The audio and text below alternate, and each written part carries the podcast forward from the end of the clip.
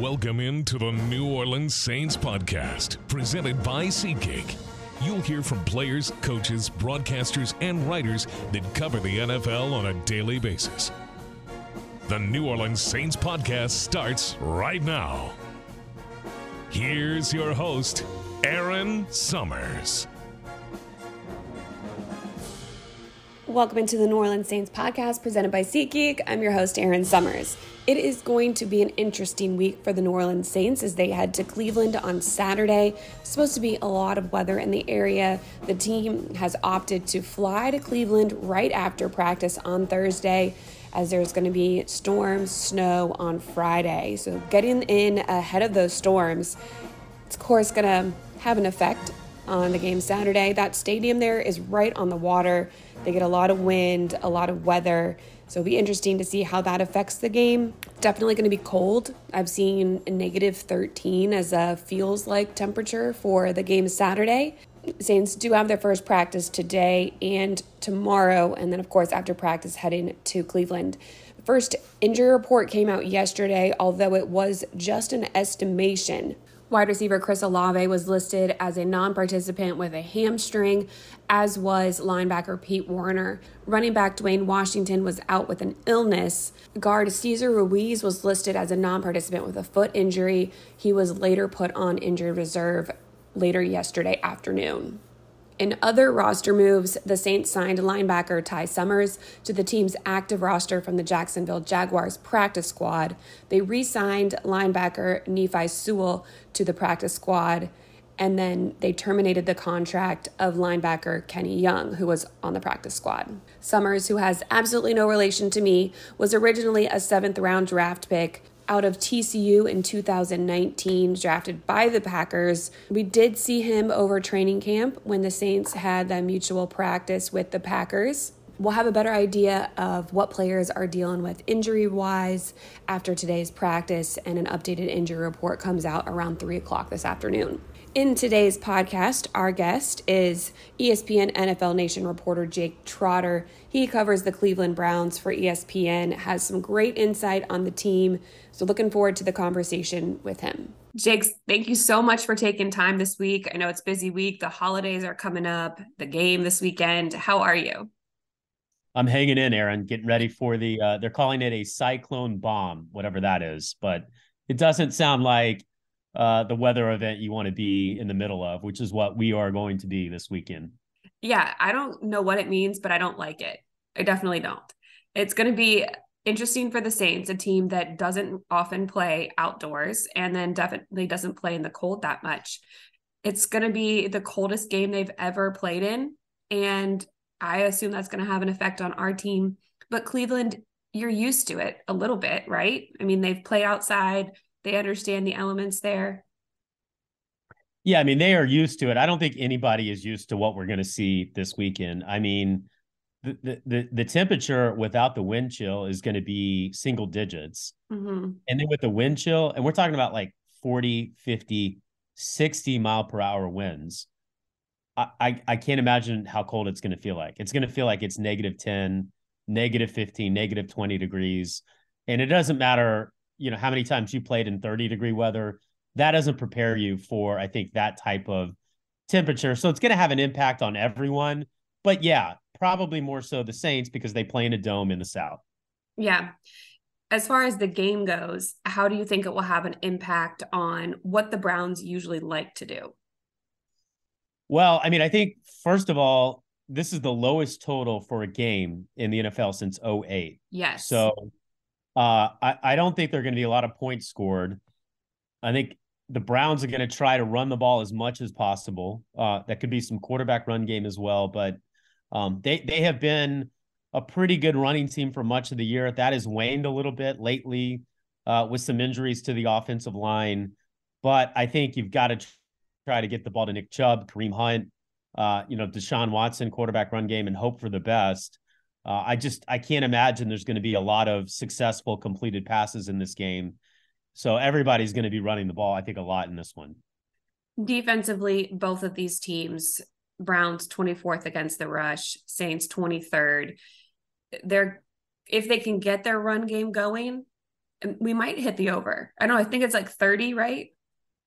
32. The 08.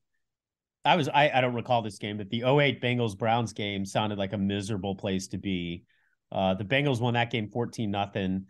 Honestly, I think if anybody gets to like 17 points, you're probably going to feel really good about your chances to win. I've seen games here before where it was super windy, but not like this cold. And the games that were windy, not even as windy as it's going to be Saturday, but like, 30, 40 mile per hour winds. I mean, those scores have been like, 10-9, 7-6. So, I mean, you could run the ball really well, and I still think it's going to be tough to put up a lot of points in this one. Sure. I would actually take the under, I think, if I were gambling on this game. Yeah. Well, let's talk about how the Browns have evolved over the past few games with Deshaun Watson as the quarterback, starting out with Jacoby Brissett. Watson's come in. They've won 2 of 3 games with him at the helm. He finally got into the end zone again. He's got 2 touchdowns now through the air. How have you seen his game evolve and the team's chemistry around him? Well, since he came back, the Browns are 30th in the NFL in offensive EPA. So they have not been prolific offensively. They were horrific in that game in Houston. Mm-hmm. They've scored 2 touchdowns since, which is not great, but Watson has been better since that week 13 game. I don't think he could have been worse.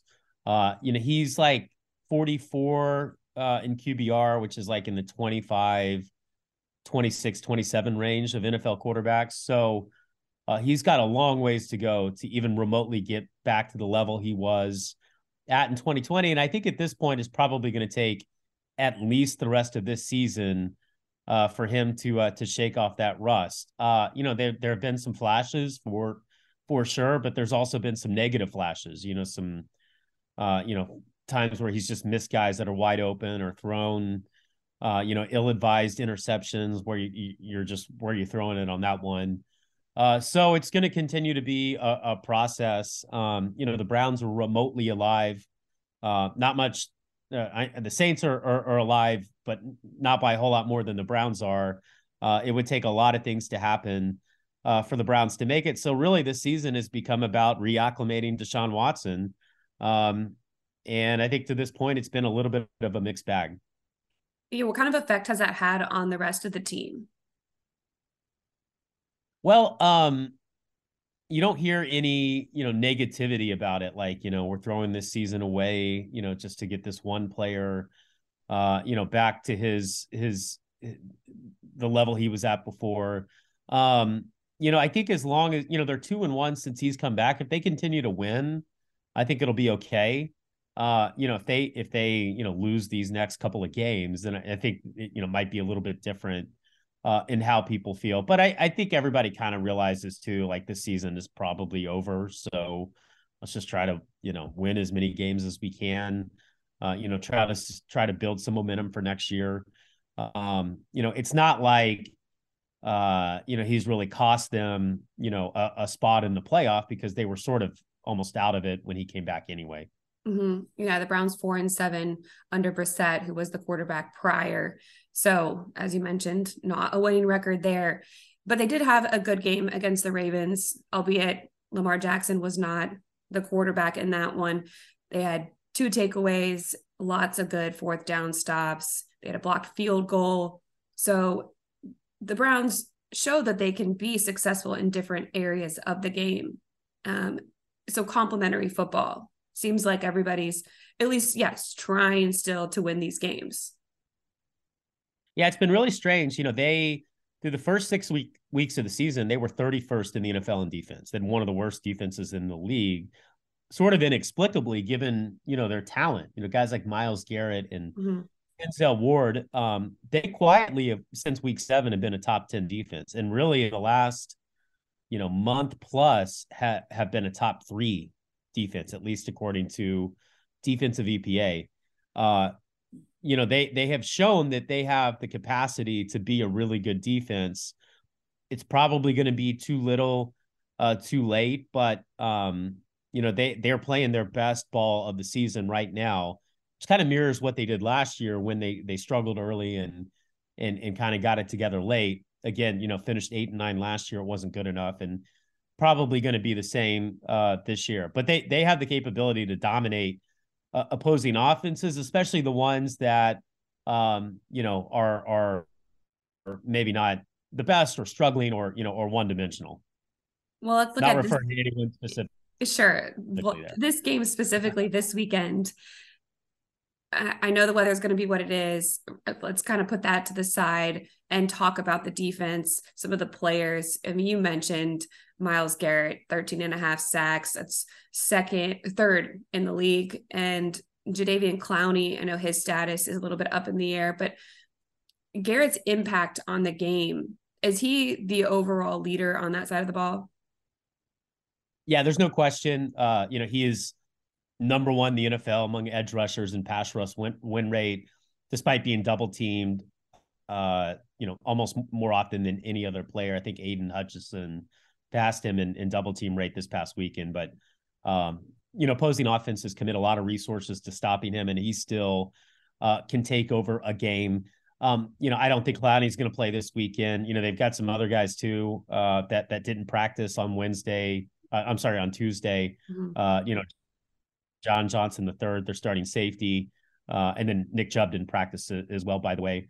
You know, they're pretty slight up front outside Garrett. You know, they're a team you can push around at the line of scrimmage.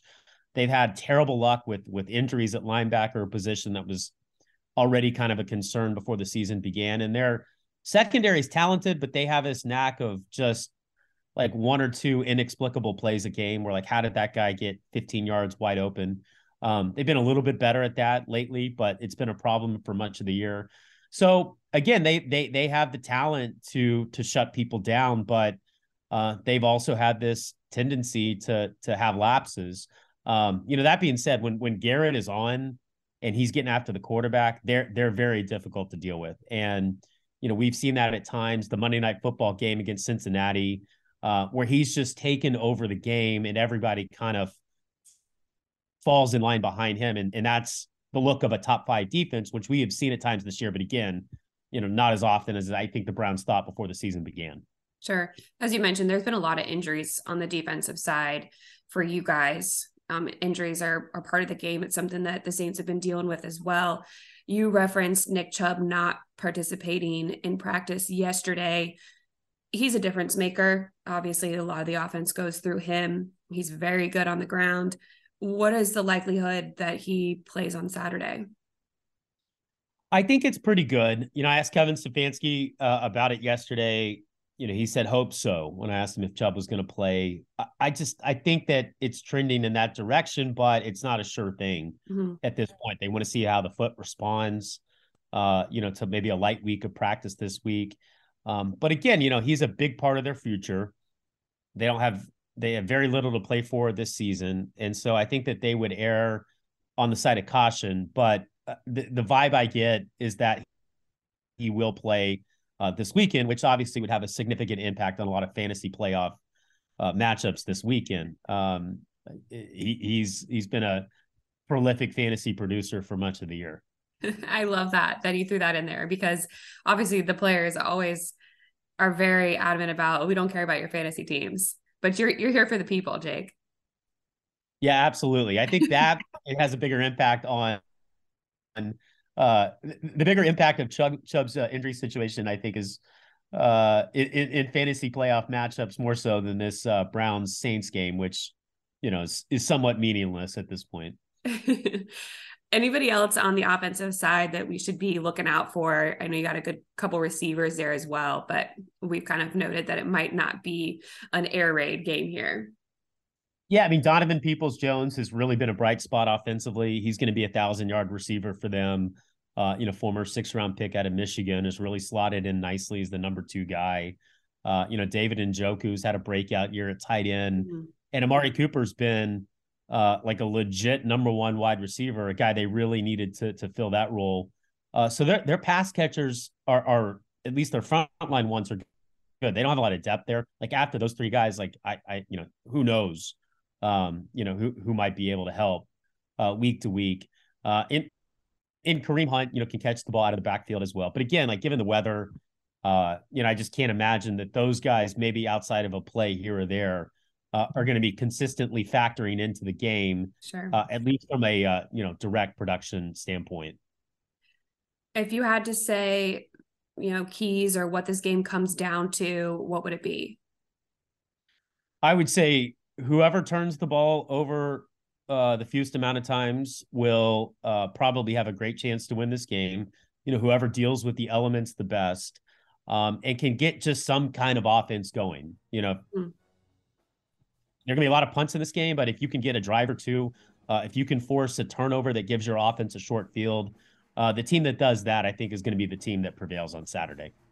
I'm missing Coach John Payton right now, because we would be talking about cleats and shoes and spike size and all those kinds of things all week.